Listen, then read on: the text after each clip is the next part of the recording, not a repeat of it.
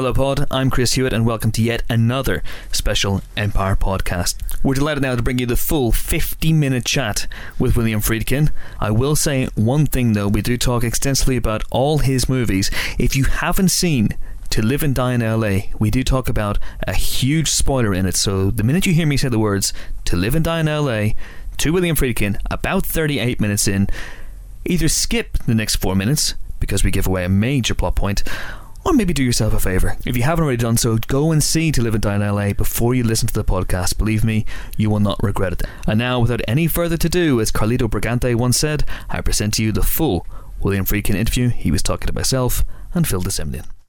We are delighted to have in the Empire Pod booth a legend. Uh, William Friedkin, hello, Where? sir. Well, Oh. yeah, right there, right there. Oh, The- okay. It is you. It is you, sir. You should Uh, have warned me there'd be legend here today. well, how do you how do you feel about that when people introduce you as the legend? I mean, I did a Q and A with you last night. Introduce you as the great William Friedkin. So, Uh, I just divorce myself from that characterization because Hmm. I don't think of myself that way at all. was there ever a point in your career that you did? When No. no. No, I mean there are obviously points in my career when I've been more arrogant and uh, stupid, you know, enough to uh, think more of myself than uh, I should have, Mm-hmm. but I don't anymore. You know, I, and and as a matter of fact, as a film director, you're just another bloke making a living. You know, you make a good living when you make a film. Th- That separates you somewhat. People see your name on a screen, but you're the same guy. I'm the same guy I was in high school. Well, there you go. No fundamental changes. not really. No, the, I'm, I'm, I still find the same things uh, funny and the same things tragic. And, You know, I still have basically the same attitudes I had when I was much younger. Okay, interesting. I mean, uh, I was going to introduce you as not just William Friedkin, but at William Friedkin because you are now on Twitter. Yes, I've been enjoying it as well. It's interesting. I mean, some of the stuff is obviously rubbish. You know, some of the people are deranged who are uh, on the social network. But then uh, every once in a while, you get uh, a little message from someone quite unexpectedly that you really admire, like this fellow Ian Rankin, the Oh yes, uh, detective novelist who created Inspector Rebus, A- and he and I have been communicating via Twitter, and he came to the screening of Killer Joe in Edinburgh, really? and I met him. But I had only known him, th- obviously, before through his books Yeah. and then on Twitter. And because of that, you know, I got to meet him, and that that's always very interesting to to, uh, and and there are people like Paulo Coelho on, Wow. on Twitter, the fellow who wrote The Alchemist, Yes. which has sold about I don't know twenty million books or more, and it's interesting to see them communicating with um, you know the rest of us, with the general masses of people. So, what attracted you to Twitter? Was it that idea that you could, you know, converse with a, a fan base, or, or well, I show can, them? I can find out what people are interested in about my films, some of what troubles them about my films, but I do get feedback. And you know, if you run a movie somewhere, let's say in Thailand, I'm serious. You, you don't have any idea what the response of people is there. They're not about to write to you or call you on the telephone. Or they seldom will send you a letter that gets to you. Hmm. But on Twitter, I, I get stuff from Japan, from Thailand, uh, from many places where I find out what they're interested in or curious about, and that interests me. Hmm. And and then often we'll exchange information that I would otherwise have no access to, unless. I went there. Yeah, absolutely fascinating. And uh, the Ian Rankin thing.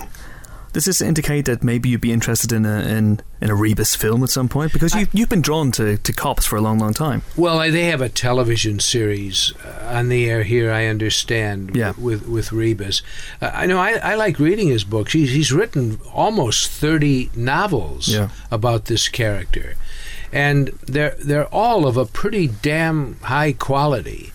Um, he's one of the best around as a detective fiction writer.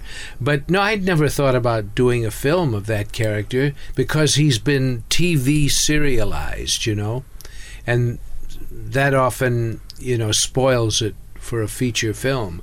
But, you know, who knows? One day he might write another kind of a script for me. Did you always have that interest in in, in cops? In particular? I mean, pre Popeye Doyle, you mentioned uh, that the sort of policeman and the criminal, which is something kind of Michael Mann examined in Heat as well. Two sides of this sort of same coin. Is that something you kind of grew up with the fascination when you were in Chicago in those days? My uncle was a very famous Chicago cop. As a matter of fact, he was a crooked cop.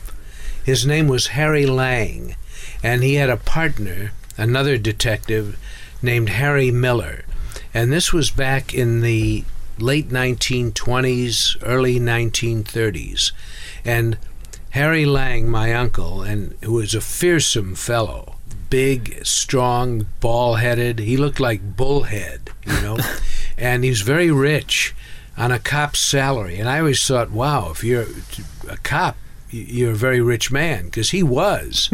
and uh, it, he was sent in by the mayor of Chicago then, Anton Cermak, to go out and capture and bring in the guy who was the most celebrated villain at that time who had taken over the Capone mob when Al Capone went to prison. And this fellow's name was Frank Nitti, N I T T I. Mm-hmm. And my uncle, Harry Lang and Harry Miller, his partner, they knew Frank Nitti. They were in and out of his office all the time. They were on the take. So they had free access to Nitti. They could go right into his office. They went in, and my uncle shot Nitti several times in the stomach and then shot himself in the arm to make it look as though Nitti had fired at him first. And Nitti lived in prison through uh, this onslaught of Wow. bullets. And then, uh, because of various uh, corrupt practices that came out of that whole situation, my uncle was busted off the police force and he became the bodyguard of Mayor Cermak. And Mayor Cermak went down to Florida to uh, a convention where the newly elected president of the United States, Franklin Roosevelt, 1932, was giving a speech in Florida. And Cermak was up on the dais with him, and my uncle was his bodyguard. And a guy stood up in the crowd, a guy called Gus Zangara, who was thought to be uh, a crazy anarchist. And they believed or reported that he was there to kill Roosevelt. But he instead shot and killed Frank Nitti while my uncle was Nitti's bodyguard. And it turned out much later that this Zangara fella was actually sent from Sicily to go over and assassinate Cermak. Not Roosevelt, but the man he was aiming at. Right. And my uncle's career as a bodyguard ended soon after I can imagine. that, and he opened a tavern in Chicago called the Sip and Bottle, where it was packaged liquor and a bar. And I used to work there as a kid, and I met all these cops, most of them bent. And my uncle, who it turned out was bent, but fascinating. Hmm. And that's wherein my fascination with cops began.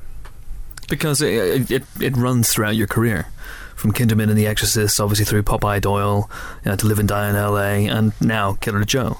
Well, I've never done anything though a- uh, about my uncle, and, and, and that would be fascinating. Yeah, You know, police, police work is fascinating because you know a guy straps on a, a gun and puts on a badge and gets up in the morning, goes out, and he might not come back that night. Yeah. You know, it's not like the rest of us who have a regular job. Yeah, it's commonly kind of talked about that the mafia watched The Godfather and then they, they started trying to try and emulate what Francis Ford Coppola was showing in that film. And I wondered if you'd had a similar experience with The French Connection, whether the maybe police officers were looking at Popeye Doyle and thinking maybe I should be a bit like, bit like him.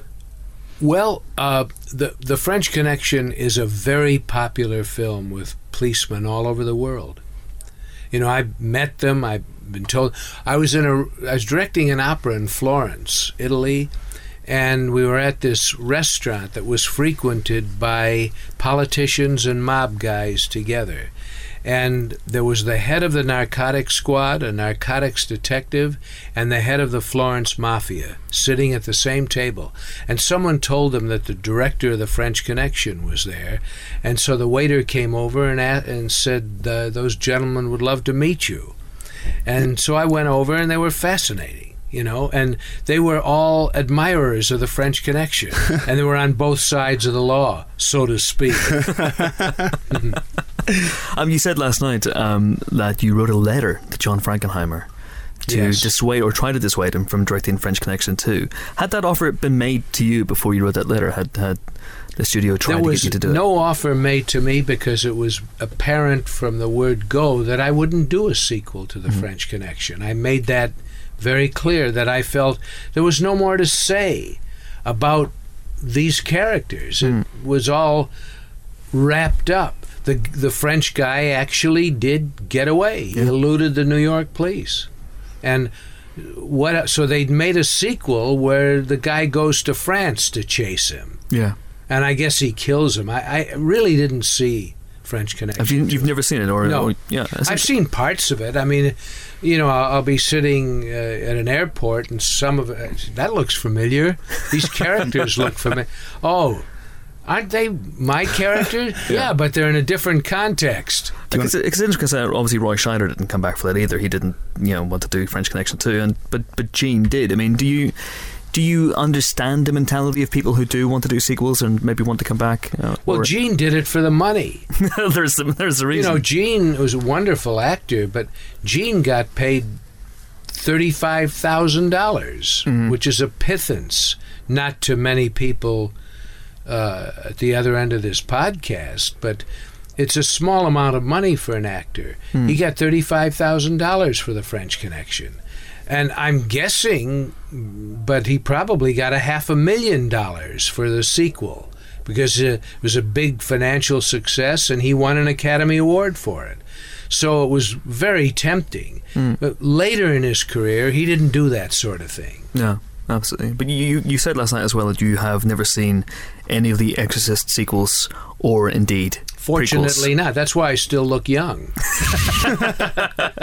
So did you were you tempted to write a letter to John Boorman, for example, when he was about to embark on Exorcist two? It would have done no good. you know, he was set on his course, Yeah. and you know he did what he did. Mm. You know, no, and I didn't know him. Uh, I met him afterwards, or possibly even during, or just before. But he was going to do it, no matter what. Because it's interesting watching, looking at your career, because you, you never have really repeated yourself, not just in terms of doing sequels, but leaping around from genre to genre, subject to subject. Is that clearly a conscious thing on your part? Yeah, if I've done something, I don't want to do something similar. Mm. Because a part of being a filmmaker is, well, it's an education for me and an adventure. You know, it's a process of discovery, as are the operas that I've directed. Yeah. You learn a lot about another culture, about the people who created these works, and in opera and in film, every subject that I undertake, whether it's exorcism or corruption or uh, police brutality or any sort of uh, criminal or unusual behavior Mm. leads me off in another direction. I remember doing research for a film I made called Rampage Yeah. um, at a hospital for the criminally insane in Chicago, the Rush Presbyterian St. Luke's Medical Center, where they had a pilot program where they had guys, serial killers, mass murderers, who were not in prison. They were living in apartments outside a prison and they had jobs, and hmm. some of them were in relationships.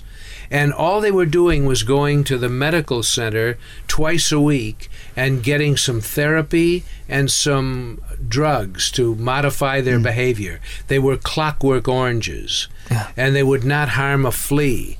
And I remember hearing about this, and this is what provoked me to want to make that film. What I had I remember being in a session with one of these guys who had killed his mother in cold blood. And he was sort of really pacified. And there, he was given a Rorschach test while I was in the room observing it. And the cards were being held up, and I'd see these Rorschach cards. And the doctor would ask him what he saw, and what he was seeing was flowers and butterflies, and what I was seeing is dragons and demons. and here's this killer, this guy who murdered his mother in cold blood. Right. Oh, it looks like a butterfly. You know, and so the therapy was working. You're right. Yeah. That fellow actually wrote a piece that's on the internet uh, under an assumed name uh, about his experience in this program. And I believe that the program was stopped because uh, one of the guys went bad and did it over again, and the doctors were sued. Okay. What, Well, what about the experience of of Sorcerer, which is a film I know you're rightly very proud of?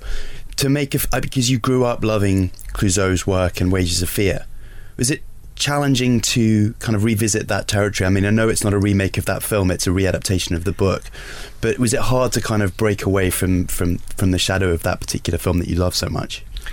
Well, it's another version of the film. Mm. I admire and admired Clouzot, but I did another version of the story uh, in the same way that uh, a new production of Hamlet is not a remake of Hamlet. It's a new version. You, the actor or the director, brings something new to a lot of classic plays and some films as well. You know, so I mean, all of these James Bond movies, they're not a remake of anything. You know, they're new versions of the James Bond character, often with new actors, you know. And uh, so that's how I viewed Sorcerer. All of the events in Sorcerer are really different from the ones in The Wages of Fear. But I still uh, revere Clouzot's film as a masterpiece. The uh, the uh, howling bridge sequence uh, with the howling wind in Sorcerer it stands out to me as the sequence that must have been the most difficult to It film in your career. Yes, it was. We had to do all of that. Yeah. Today, you do it with computer generated imagery. But then we had to do it mechanically, and it was very dangerous. A lot of the things I did in the 70s, uh, in the early days of my career, were life threatening and dangerous. And I'm not, I don't think I'd do that again. Where did that compulsion come from to I do things like that in the French Connection chase and Well, yeah, the French Connection chase was totally illegal. yeah, You know, we we breezed through 26 blocks of New York City traffic with no controls whatsoever. Mm. We just had a siren on top of the car that wasn't visible. And then when we shot the exterior of the car, there was no siren. We did the same thing and let it blow through actual traffic. We never could get permission to do anything I did in the French Connection. Oh my God. Wow. And uh, I wouldn't do that again because I come to the belief that, you know, any no film is worth a squirrel getting a twisted ankle, Yeah, true. and I don't want to, you know, bring physical harm to people. But at the time, I wasn't even thinking about stuff like that. Hmm. Is that, does that go back to uh, what you said at the beginning of the interview that there was a time in your career when you were arrogant and maybe didn't think about the consequences of actions just in order to get that, that shot, that perfect shot? Yeah, absolutely. And uh, can you, can you going back a, a few years after that, I guess, to to live and die in LA, what were the differences then between that car chase and the car chase and French Connection? I, I imagine then you had the luxury of shutting down highways and freeways and We were able to shut down the Long Beach Freeway on weekends from about seven o'clock in the morning until about two or three in the afternoon Mhm. over several weekends. We had total permission to do that, and I planned it very carefully with the stunt drivers, which I didn't with the French Connection. it was not carefully planned, Yeah. and often the stunt drivers would screw up and the cars would crash, and they weren't supposed to.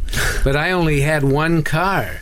And so we had our special effects man had to come in and pry, you know, Oh, God. the the co- the wheel covering off the wheel of uh, one of the tires of the car, and there were supposed to be no crashes in that scene, and I think there are three that were accidental. right. But with um, uh, To Live and Die in L.A., it was completely planned and done very carefully with a lot of stunt drivers.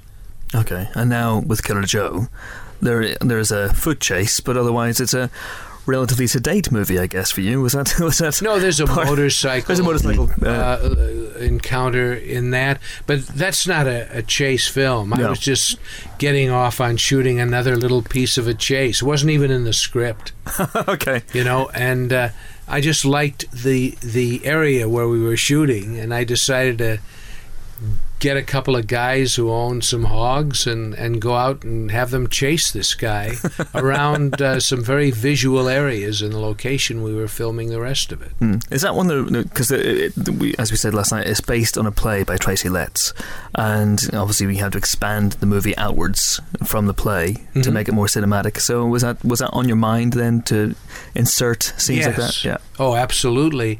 To to put as much of it outdoors as I could, Mm-hmm. and uh, as and have as much of it be spontaneous Mm. uh, i- in terms of its action uh, as I could. Whereas you know a play.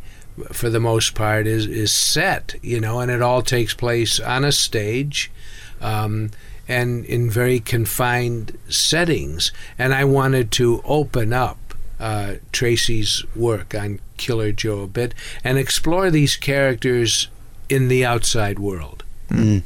It has one of my favourite moments of the year so far in movies, which I is. wonder what scene that would be. It's an, if you're going to say the chicken, it's not the chicken scene. Although that's that's Oh. going to stay with me I forever. feel we may have uh, we've had a microphone malfunction. there. Sorry. Yeah, that'll be fine. Yeah. We're good. We're good. We're good. Yeah, and this was spontaneous. I didn't even touch this. That's We what were- we- happens when The Exorcist is mentioned or gets in the room. The the little uh, microphone cover just popped off on its own. The temperature has dropped in here a couple of a couple of degrees. It's uh, strange. Nauseous. um, So you have a favorite? uh, but, uh, there's a moment. Which did you think my favourite moment would be? I don't know. I thought it was the chicken bone scene. The chicken bone scene is, is definitely right up there, but in terms of like unexpected moments, Thomas Haden Church talking to the I guess the probate lawyer about the will, Oh yeah, and uh, there's a thread on the uh, a loose on the thread on collar, his jacket. and then suddenly um, it's picked off, and, and his entire sleeve falls off, and it's just.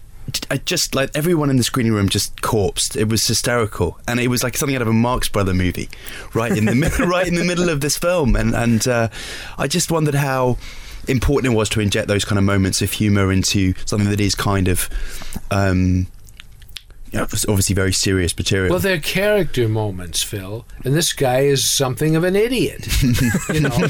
and he walks around in shabby old clothes. That was his best jacket that he came to see the insurance man with, and he put on a tie. But he still had his baseball cap on with an American flag.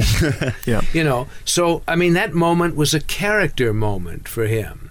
Uh, and as Scott Fitzgerald, the great American novelist who wrote The Great Gatsby, among many other fine books, he had a little uh, card over the uh, wall. Uh, it was opposite his desk where he typed his novels. And this little card said, Action is character. And I, when I heard that, when I read about that, it it really uh, uh, made a deep impression on me. What a character does is who he is. You don't have to say things about him. You don't have to say he's an imbecile or something.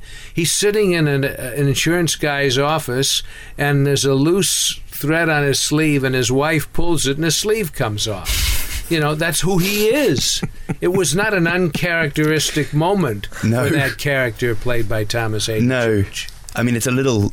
There There is sort of parallels, I guess, with his character in Sideways a little bit, where he's full of those lovely character moments. He's a great actor. Yeah, and he's just nails the comic. He's deceptive. You know, he you don't know he's acting. You can't see the the strings at work. He's incredibly good at playing dim. Yeah, and he's is- not dim. Absolutely. He's a very bright, well-read man. And uh, it's like I met uh, Sacha Baron Cohen, who I admired very much before. I, I used to see Ali G over here when it was on TV. and then it came to the States, you know, and I watched him on HBO in the States.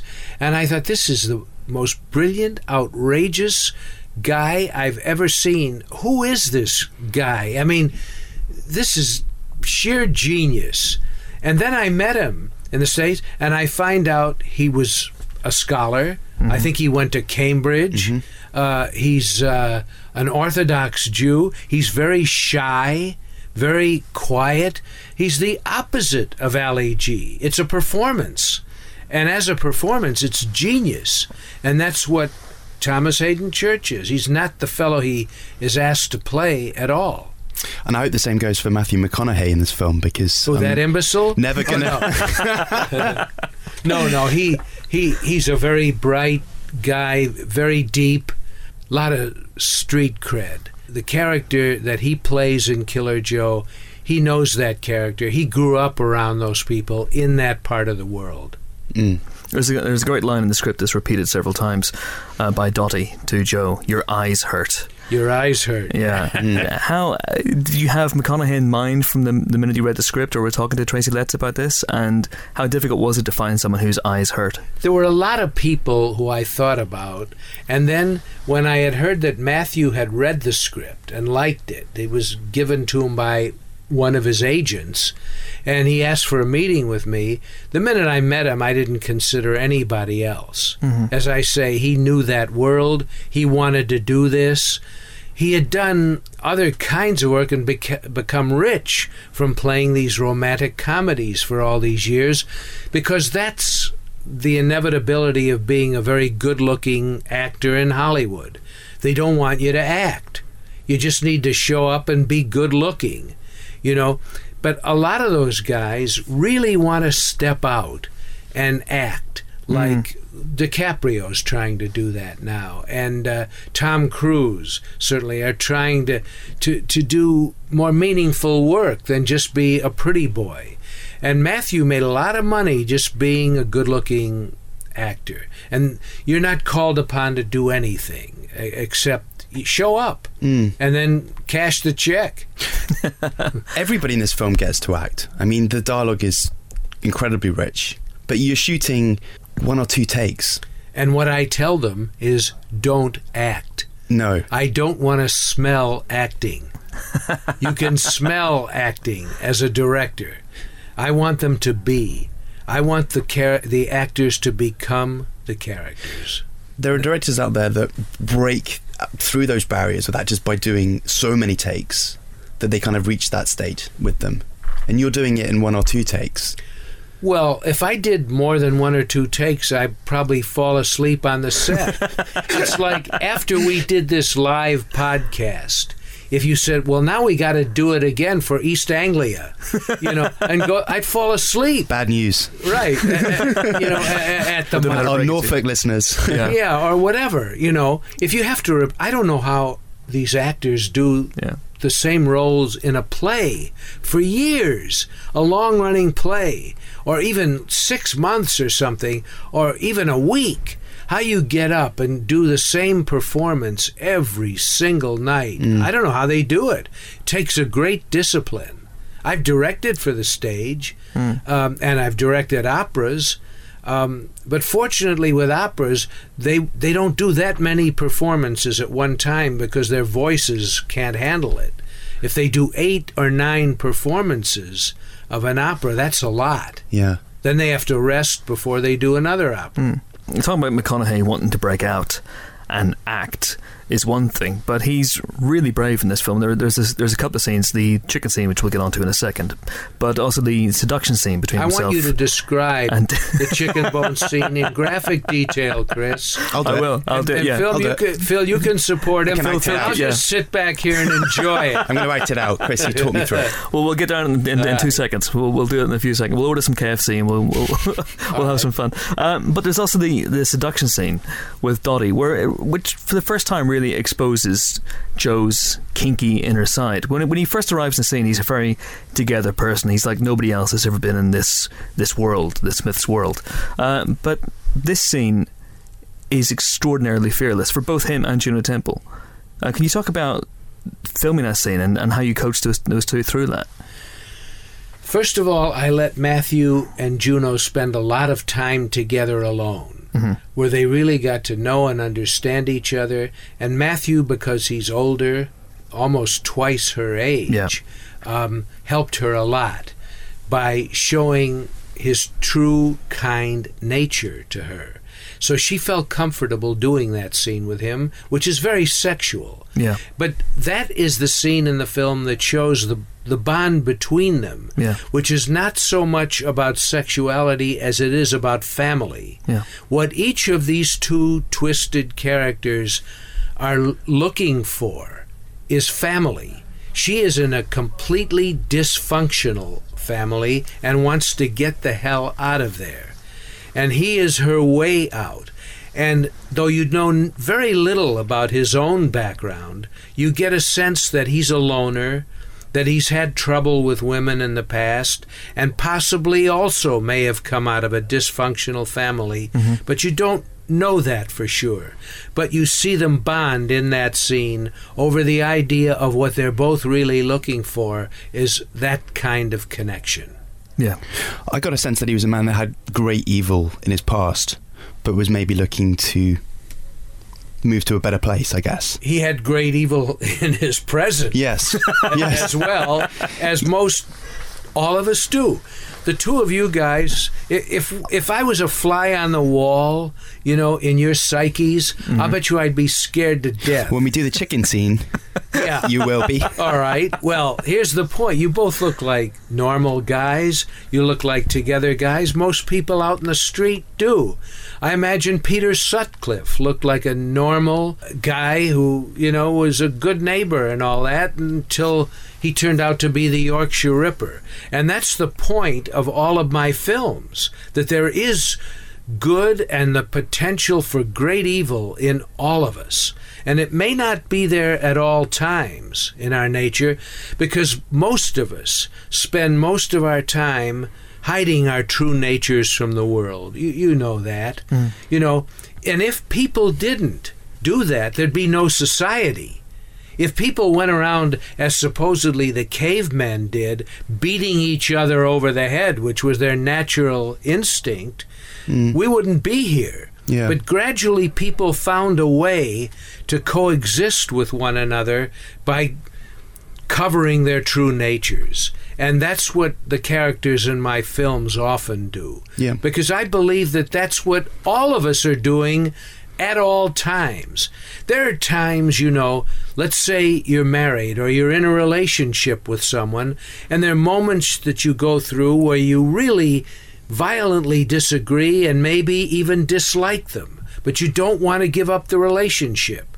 So you compromise your true feelings and don't show them. Yes? Hmm You know, and that's hmm no, you know it's damn well true.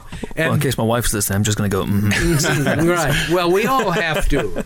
Uh, there's a wonderful song uh, by Stephen Sondheim in his in his musical play Company about what is marriage like. Is it sorrowful or are you grateful for this relationship? And uh, the singer who responds to that question sings, "You're always sorrowful. You're always grateful. you are at the same time." and and that I I think is the way we all go through life. But that's apparent in the characters that I depict Yeah. because Yeah. that's what I see in human nature. And if there's someone out there listening who can prove me wrong, I'd be delighted to to move away from that position. I love that about about this film and about f- film noir in particular. What is film noir? What is film noir? Yeah. Sorry I can't have that. this conversation Caught. with William Friedkin. Okay, that's going to be. well, film noir. uh, Noir is obviously a, a French word for night darkness, and film noir was a, a phrase coined by the French film critics about certain American black and white films of the 40s and 50s that had a lot of blacks, and not only blacks in the photography, but they were mostly took place at night and they were mostly about the dark night of the soul. And out of that, certain French critics coined the phrase film noir. Uh, Killer Joe has been called a film noir, but not by me. Because my French isn't that good. What would you not call as it? good as yours, Phil. My French is not that good either, in case. but I do know the word poulet. Well, absolutely. ah oui, ah oui, monsieur. Here we go. Here we go. So there is there is a scene uh, in the film uh, towards the end. How did I describe it yesterday? If you see only one film this year in which Matthew McConaughey forces someone to simulate oral sex on him using a chicken leg, Very good. Go see Killer Joe. Um, If so that's what you're interested in seeing, you'll see it there. It's unlikely else. that's going to happen in another film. John but Carter. you, you never oh know. dear. On Mars? it's not a chicken. Uh, yeah, it'd be It's something chicken. something completely different. Um, but that that scene is it's it's blackly comic. It's shocking. It's brutal. It's horrifying. It's it's mesmerizing. Um, were you aware of the impact it would have that this is the one scene that most people would come out of the film talking about when you were filming it? No. It, it was a scene that seemed inevitable as the the vengeance against this one character Yeah. and the need to humiliate her for what she's done to the rest of them. And I, I just saw it as a obvious uh, progression of where the story was heading. As I never thought The Exorcist would, would be as controversial as it became. Once I had set the premise for the story, and people started to believe that these characters were real, um, then all of this horrific stuff started to take place that I thought the audience would simply realize and accept. And I found that a lot of it just simply shocked them forever. And I never expect that because if I find in the script and as I film it that it's inevitable, then I, you know, I, I don't believe that others will will think of it as, as something unusual or hmm. shocking, but they do. People take out of a film very often w- things that the director doesn't even intend. Like there's a movie, my favorite film, one of my is probably my second favorite film is called All About Eve. Oh, yeah. It's a great movie starring Bette Davis Yeah. and George Sanders, and it won I don't know eight Academy Awards. And the acting in it, the writing, the direction by Joseph Mankiewicz is superb. And what most people who see that film today take from it is two very brief scenes Marilyn that Monroe. introduced Marilyn Monroe mm-hmm. as a minor character. She was virtually a day player, a walk on. Yeah. And now people remember that young people who are people of Marilyn Monroe's era remember that film for her appearance. But in one of those scenes, Bette Davis does have her incredible line about buckling up. It's going to be a, a bumpy Fasten ride. your Fasten your seatbelts. It's going to be a bumpy ride. Yeah. Uh, no, it's a great movie, but people are able to look at the screen and focus on what they want to. You know, unless we put somebody in an extreme close up, they're going to look at whatever they want to see that's in the frame. So part of what a director is trying to do is to focus focus the audience's attention where he hopes it should be, but we're not always successful at doing that. Absolutely. KFC not been in touch with a product tie for this movie. Well, our uh, product is called KFC, not K Fry C. K Fry C, Not KFC. and it, we didn't use KFC in the film. Gina Gershon preferred another brand. it shall also be nameless, or they might come after me, and I'd leave the uh, studio here in shackles. but no, it's not KFC, and we don't call it KFC. It's called K Fry C, which nobody has a patent on. If one of you enterprising entrepreneurs out there uh, would like to patent it, I imagine it's a free ball. But uh, but I think cinema for a lot of people boils down to moments. Mm-hmm. They, they tend not to remember films. They tend to remember moments from a film. For example, when I think about To Live and Die in L.A., I think about the car chase, but I also think about, and here's a spoiler warning for people who may not have seen it. Stop listening to this bit. Uh, but what happens to William Petersen? Towards the end of the film, which when I first saw the film, I couldn't believe. I mean, I've seen protagonists get killed in movies before, but very rarely 10 to 15 minutes before the end of the film in such unexpected fashion. So, again, is that something that was a very deliberate move on your part? Yes, that was.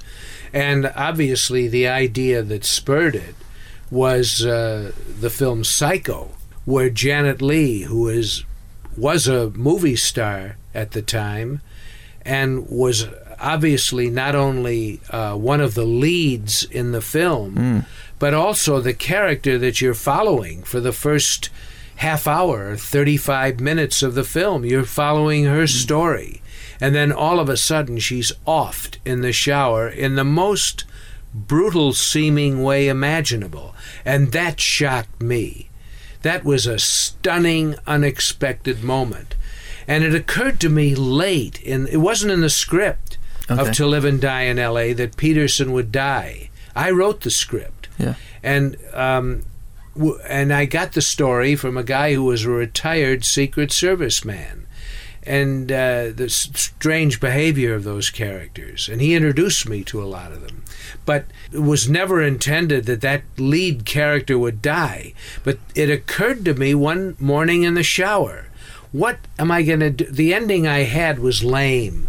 You know, Was this in production or before? the film was in production. in production, okay. And there was going to be different scenes involving the Petersen character at the end of the movie. And I thought, those scenes are lame. What am I going to do? I got to figure out something to do here that'll wake the audience up. Yeah. I mean, the car chase is over. You know, what am I going to do that'll hold their attention? Boom, psycho.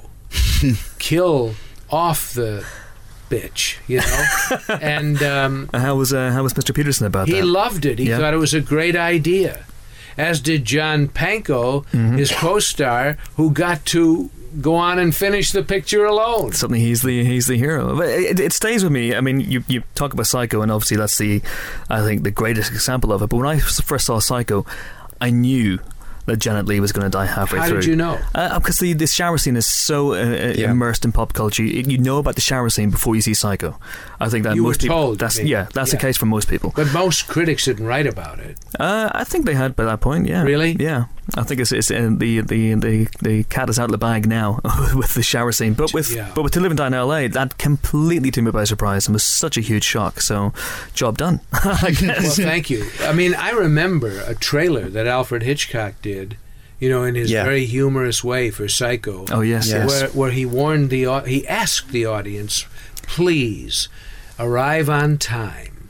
you know, Yes. and don't reveal the ending of the film to your neighbors because you will spoil the experience for them. and and theaters, I remember then it was 1960. I was probably less than one year old at that time. And no, but, uh, uh, I remember that the theaters around the country strictly enforced that. It, before that film, people could wander into a movie at any point. They could come in 20 minutes late or whenever, buy a ticket, go and see the film from the middle or whatever, and then stay and see the part that you missed yes. in the next show, but not for Psycho. The theater owners totally enforced Hitchcock's uh, admonition, Yeah. and no one was admitted um, after the film had started. Yeah. Could you have made? I mean, it's obviously such a different era now, but could you have made The Exorcist in the same conditions now? If you if you had to, because people nowadays are voracious for information. They want to know everything about the film before it comes out, and there are, there are blogs. People tweet about things. It would have been very very hard to make that film in complete secrecy, wouldn't it? The Exorcist? Yeah. Impossible. It wouldn't have been made under any circumstances today. The, the studios would never go there. First of all, it doesn't offer easy comfort to people when they leave the theater. There is a kind of catharsis, whether you're a Christian, Catholic, or not. There's a catharsis in the film. Um, but uh, there is no pat, happy ending. It is suggested that good triumphs over evil, but only sometimes, and not in every uh, instance. So, no, it's not a comforting film. The studios today are offering comfort food, Yeah. like most of the restaurants you see on the street. The what do you see, Mo? You see Burger King, McDonald's, Starbucks, fast food, junk food, uh, even you Fried know, chicken. Fried chicken, you say, Phil? You you have fried chicken on the brain. I can, As long as those Didn't words you- stays. Do you think Chris did a good job of describing the scene and, He it was very tastefully done. I thought. I was it very uh, impressed. 18 Genteel. plus? Absolutely. Kept it absolutely. 18 plus. That wasn't Yeah. the version we heard when we came back from the screening yesterday. But but uh, uh, no, you couldn't make a film like that today. The films made in Hollywood are comfort food. But this is a film that made four hundred and forty million dollars. So The Exorcist? yeah, Far I mean, more than that. Yeah, but I mean, initially, Far more than that. Well, the the Exorcist is considered in the top ten of all time Oh, exactly. in today's dollars, and it has. I can tell you from the financial statements that in cinemas. It's taken in over eight hundred million dollars. Now the studios get half of that, so four hundred million is the correct amount that went to the studio. But the cinemas, hmm. they wind up with 50%, the studios with the other 50. Yes, in its day and beyond. It's, it's 40 years old. and next year, Next year, there'll be a new release of it in theaters. It's the 40th anniversary. So uh, Mark Kermode is currently gearing himself up for that one as, as well. I think he probably has to wean himself off the. He gets so much uh, flack for his love of it, you know. That that I for- think he's trying as hard as he can to probably knock Killer Joe, lest he be thought of as my PR man. we've we've got to release you from this pod prison.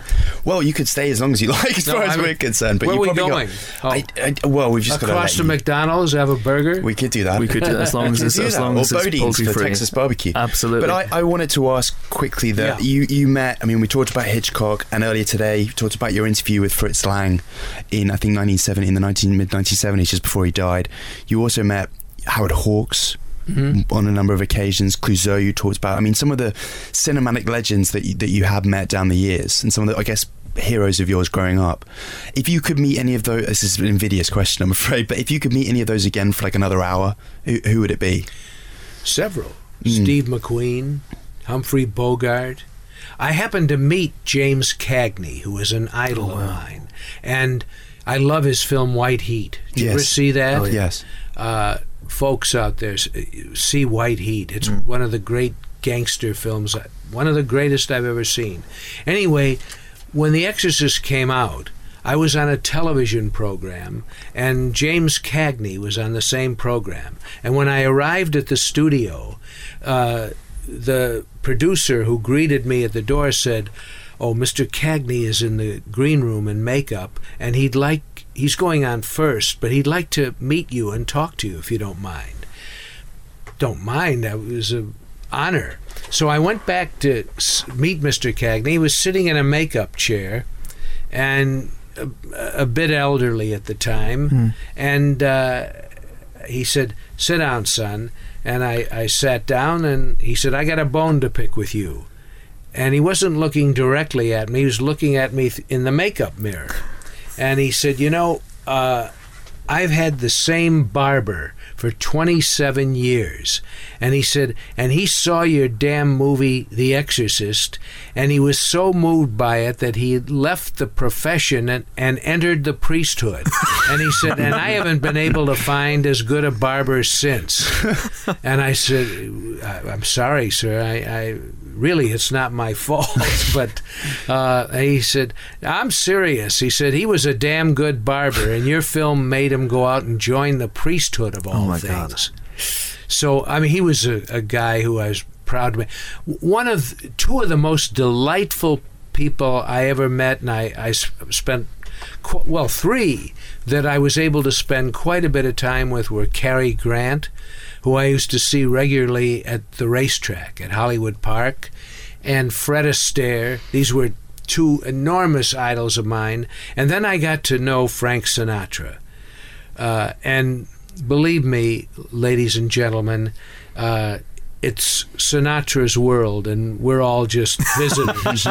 and uh, he was a great guy, and I, I still uh, know his daughter Tina very well. They're very close. Tina and her sister, but especially her, uh, we're very close friends. Did uh, talk ever arise of collaborations? I'll tell you something. This is little known. Uh, before I did The French Connection, my producer and I were going to produce and direct Dirty Harry with Frank Sinatra. He had signed to do it, and he was going to take a chance on me directing it. And uh, we were negotiating with Warner Brothers, and he decided for some reason not to do it. And there was a lawsuit that was only settled a few years ago between Warner Brothers and the Sinatra estate. Right. But anyway, uh, Sinatra back walked away, and Clint Eastwood came along, and with Don Siegel, the Yeah. director, they took it over. And my producer and I, in that same year, went off and did the French Connection. so we never would have done the French Connection had we gone on with Sinatra, who is really he, he is probably the one guy that I, I really uh, think of as a, as a god, a small g, of course, Absolutely. of um, of entertainment. He was great, great actor Great as well actor, as yeah. singer, the best popular entertainer I've ever. seen. Did you guys ever see him live or on film? or Sadly anything? not. On film. My grandfather yeah. did. He w- idolized him. Idolized him. Yeah. But, so you yeah. make uh, comparing me with your grandfather. I'm probably older than your friggin' grandfather. Jesus. I mean, uh, uh, wait a minute now, Phil. You really know how to hurt a guy. no, look, Sinatra's image is out there on DVDs, on Yeah. home videos, many of his finest acting performances. Uh, I, I know you're a Justin Bieber fan, so Phil can't get enough. you can't get of enough Bieber. of it. You like the haircut? I'm a believer. you are a believer? Do you like the haircut? I I don't really. I yeah. I'm not really. Has he got a good haircut? He's Like got a you don't different know. Haircut. It's a different. I think it's a new haircut and possibly Oh, okay. a I new haven't seen, image. I haven't seen a new haircut. I, I need to keep up with these. I don't follow him on Twitter, God, you so I'm not, I'm not aware of the. Uh, You guys are running a, a very popular magazine. he he hasn't entered our uh, our sphere of, of, of interest yet. He's not in it. no, he's not. He's not. You know, maybe it's an oversight. But we'll we'll be sure to include Justin I think month. it's about time Empire gave me another Life Achievement Award. I think so. It's been over 20 years, I think, since I got a Life Achievement Award. Absolutely, I guess you guys thought I was going to die then. it's the just in case award. I should think now get a longevity award from Empire Magazine. we'll see what we can do. We give him out next year. We give him out uh, February and March. so we'll- Longevity yeah, award. Yeah, yeah, yeah. We'll, we'll, we'll make sure we'll, we'll we'll get you along Or, for that. what is it? The Here's Your Hat, What's Your Hurry Award? Precisely. I'm, I, I'm fascinated by the idea. I, I always have been of, of Sinatra as Dirty Harry because, again, I just associate that role with Clint Eastwood. I mean, Sure. it's so indelible. What would your Dirty Harry, what would Sinatra's Dirty Harry have been like? Had, had you got down that far about discussions about how he'd played a role or what what he would do? It certainly would have been different because Sinatra was much more of a street guy, a New Jersey street guy, than Eastwood was. Mm. Eastwood, you know, uh, was more of a cowboy. And uh, I think Sinatra's, though Eastwood's Dirty Harry is certainly iconic, you know, and it's certainly broke through and registered. I think Sinatra's would have as well, and I think it might have been. I think the character might have been even a bit more terrifying. Hmm. On the other hand, Sinatra had all the goodwill of the audience with him whenever he, he did a mm. dramatic role. And so I don't know how the audience would have responded. W- Eastwood was not a big star when he did Dirty Harry. He had done some of the spaghetti westerns Yeah. with Sergio Leone, and he was a cowboy. And the audience, well, he had a television series on for years before he did those films called Rawhide. Mm-hmm. And he was a likable, sort of amiable uh, ranch hand, cowboy. Um, Dirty Harry was a stretch for him, and it, it came off brilliantly, obviously. It would not have been a stretch for Sinatra. Frank was volatile in real life. He was like a thundercloud that could weep or kill. You know, he just had that built into his nature. He was a very interesting man and uh, a great actor and the greatest performer I've ever seen. But now all of you have Bieber, so you don't have to, you don't Who have to need- worry needs about Frank? stuff like that. Who needs Frank? Would he have had the uh, the speech, uh, the uh, you know uh, five fired five shots or six shots? Uh, I, I can't remember the, the the Magnum speech that Dirty Harry yeah, has. feeling lucky? Feeling lucky, punk. Yeah, punk? Yeah. Go ahead, make my day. that was in there. I'm just thinking about Justin Bieber in the Man with the Golden Arm remake. That would be great. that's that's what would happen. But it replaced the heroin with sweets. There are all sorts of guys playing these iconic um, macho roles that are so far removed from their prototypes, from the guys who played them back in the 40s and 50s and who were very close in nature to the characters they played. Yeah. Mm. I remember, do you remember an actor named George Raft? Oh yeah, Mm. yeah. uh, and he had a habit in his films where he played a gangster of flipping a coin. Yeah. He would continuously flip a coin and catch it in the same hand and flip it again Hmm. and keep flipping it. And he got that, he said, from uh, watching a, a guy on his block who was a hood. And this guy used to do that. And that's where he got the notion and brought it into film. A lot of those characters brought their own experiences into the films they made. They were not so much acting as giving a strong impression of characters they knew. They Mhm. weren't acting. Absolutely, and of course he did it again in Some Like It Hot. I believe the uh, the, Yeah. the coin flipping. So You know, he Yeah. he did that here in London way before your time at the Playboy Club. And there was another club in uh, in the Curzon area, mhm. a gambling club in the '60s. I don't remember whether it was Playboy or another gambling club. They they were all over the Curzon area.